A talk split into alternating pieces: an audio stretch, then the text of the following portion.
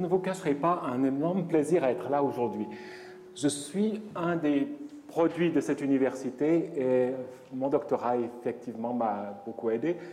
J'ai aussi été peut-être favorisé par le fait que, ayant un doctorat de cette université, j'ai passé aussi de l'autre côté de la barrière. J'ai passé dix ans dans l'industrie américaine, dans Corporate America, et je suis extrêmement content d'être de nouveau ici parce que les valeurs qui sont défendues par cette institution et par l'Université de Lausanne en général sont les valeurs qui sont proches à mon cœur et qui, en fait, nous ouvrent vers, vers cette société de se dire comment est-ce qu'on peut faire pour améliorer la société et créer la connaissance.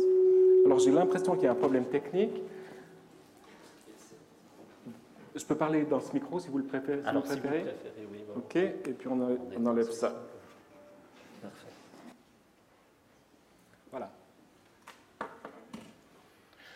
Voilà.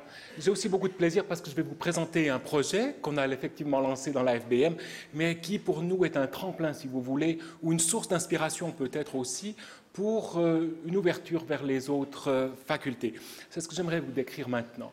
Et je vais commencer par cette diapositive elle vous montre euh, à gauche la médecine telle qu'on la pratique aujourd'hui, si vous voulez, avec nos stéthoscopes, nos dossiers, etc. Et puis elle montre la direction dans laquelle évolue la médecine. Et je pense qu'il n'est pas faux de dire qu'on assiste à une révolution en médecine, révolution qui est, il faut le dire aussi, euh, vraiment conduite et soutenue par la technologie. C'est cette technologie des dossiers médico-électroniques, par exemple, si on va de gauche à droite, euh, c'est les moteurs de recherche, c'est 23andMe, par exemple, ce qu'on appelle Direct-to-Consumer Genetics, c'est le Quantified Self, c'est les réseaux sociaux. Et puis, vous le voyez aussi en bas, je l'ai mis un petit peu en dessous parce qu'il est particulier, c'est aussi la génétique et la génomique, dont d'ailleurs aujourd'hui vous aurez une présentation sur justice et ADN. Et en fait, pourquoi euh, l'ai singularisé cette génétique génomique simplement parce que c'est vraisemblablement dans cette direction que l'évolution technologique est la plus marquée, avec aujourd'hui des appareils comme celui qui est inscrit sur cet article de 24 heures qui promet de pouvoir séquencer le génome. Et vous voyez aussi le conditionnel dans cette diapositive, ça pourrait révolutionner les soins. En fait, le conditionnel est important et on y reviendra. Ça, c'était des prédictions qui étaient faites il y a deux ans. Et puis, en début de cette année, vous voyez le Forbes Magazine qui nous informe qu'effectivement, une boîte de séquençage a développé cet appareil qui séquence notre génome pour 1000 dollars en quelques heures.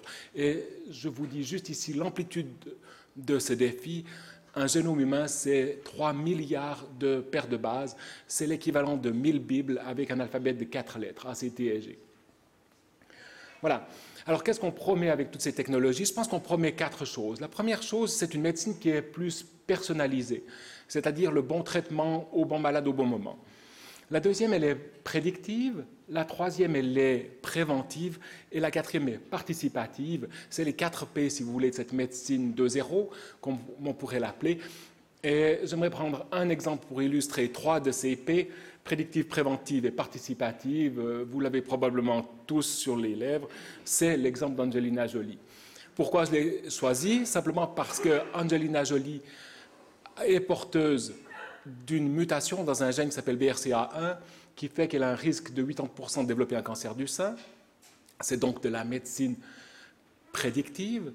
Elle a pris la décision elle-même de subir une mastectomie bilatérale, c'est une intervention préventive, et c'est elle et personne d'autre qui a pris cette décision, c'est une médecine participative. Voilà la direction dans laquelle on va. Alors tout ça a l'air extrêmement simple et couronné ou cousu de fil blanc. En fait, c'est un petit peu plus compliqué que ça. Et si on voit les étapes qui sont nécessaires pour passer de cette médecine 1.0 à médecine 2.0, ben, il y a d'abord la génération de, données, des données aujourd'hui qu'on peut générer justement à l'appel, par exemple, avec ces genres de machines. Convertir ces, données en informations, c'est déjà un certain défi. En connaissance, ça l'est encore un autre. Et puis vraiment en utilité clinique, qu'est-ce qu'au bout du bout euh, va faire que toutes ces technologies vont être utiles aux citoyens, à vous, à moi? Et là, c'est un gros pas qu'il est souvent sous-estimé dans la construction de cette médecine de demain. Alors, l'université et le SUV ont pris la décision stratégique de s'engager dans cette direction. Ça fait aussi partie de notre mandat que d'anticiper ces technologies du futur et de s'y préparer. On ne veut pas être, si vous voulez, les victimes d'un tsunami de data et de génomique qui va se déferler sur nous. Non, on veut participer à la construction de cette médecine de demain. Et pour ça, il nous faut des participants, des données, des échantillons, il nous faut des infrastructures technologiques pour pouvoir séquencer ce génome, des infrastructures IT pour gérer les données et de la bioinformatique, et puis, et c'est très important, revenir aux patients pour tester la validité et démontrer l'utilité clinique de ces nouvelles connaissances. Et vraiment, le parc qu'on a créé maintenant à Chevenil, c'est aussi notre métier de base, si vous voulez, de soigner des malades d'avoir accès à leurs échantillons et à leurs données et de faire des études cliniques. Et c'est le carré noir que je vous illustre ici. Alors, c'est une introduction un peu lente, mais je suis obligé aussi de vous montrer plus spécifiquement ce qu'on fait, parce que pour moi, euh, l'idée, c'est j'aimerais susciter des idées. J'aimerais que, à la fin de ces dix minutes, les gens disent Waouh, je n'ai pas pensé qu'éventuellement il y aurait aussi ici des données auxquelles je pourrais avoir accès, qui pourraient m'aider aussi, ou un sujet éventuellement qui m'intéresserait, voire même un sujet de recherche. Alors en deux mots, ce que nous avons décidé de faire, c'est de récolter les données cliniques et l'ADN d'où tous les patients qui viennent au CHUV et qui consentent à participer à un projet de recherche en génomique. Ça a l'air très simple, c'est 18 mois de travail pour dessiner le projet, obtenir l'aval de la commission d'éthique, obtenir l'aval des juristes et des gens de droit qui s'assurent que le projet est aligné avec la nouvelle loi sur la recherche sur l'être humain et pour trouver des financements. C'est aussi la description d'un ce qu'on appelle un consentement général qui nous permet de faire les recherches sur les données et les échantillons qui nous sont confiés. Et puis, c'est un projet qui prend de l'ampleur maintenant, puisque deux ans après son lancement, nous avons fêté hier le 20 millième patient qui a été contacté au CHUV pour ce projet, et vous noterez que 15 000 patients hier ont donné leur consentement. Ça en fait aujourd'hui simplement la plus grande biobanque de Suisse. Alors voilà, elle s'inscrit aussi dans une perspective plus lémanique, si vous voulez, où il y a un intérêt des deux universités, des deux hôpitaux universitaires et de l'EPFL de vraiment construire des infrastructures qui nous permettront d'aborder cette médecine 2.0. Et euh, Philippe Moreillon fait partie du triumvirat exécutif pour construire cette médecine de demain sur l'arc lémanique. Euh, Philippe avait mentionné aussi l'interdisciplinarité, c'est un sujet qui nous tient à cœur dans le contexte justement de ce genre de projet, et c'était le thème central de notre journée FBMD qui a eu lieu l'année passée en juin, ou cette année en juin, et plusieurs d'entre vous avaient d'ailleurs contribué à des présentations qui avaient été d'abord d'excellente tenue et avaient suscité beaucoup d'intérêt. Alors voilà, on se trouve devant des sujets nouveaux, personne n'a vraiment été explorer ces territoires où on va se promener maintenant, ça veut dire qu'il y a des tas d'enjeux qui pourraient être amusants et intéressants. Alors, je parle par exemple des, interactions entre les gènes et l'environnement. Pourquoi est-ce que quelqu'un avec un génome particulier développe une maladie ou bien pas? Et là, c'est des, problématiques qu'on pourrait aborder par exemple avec la FGSC, la faculté de géosciences et de, de l'environnement. Et là, il y a déjà des discussions intéressantes qui ont eu lieu.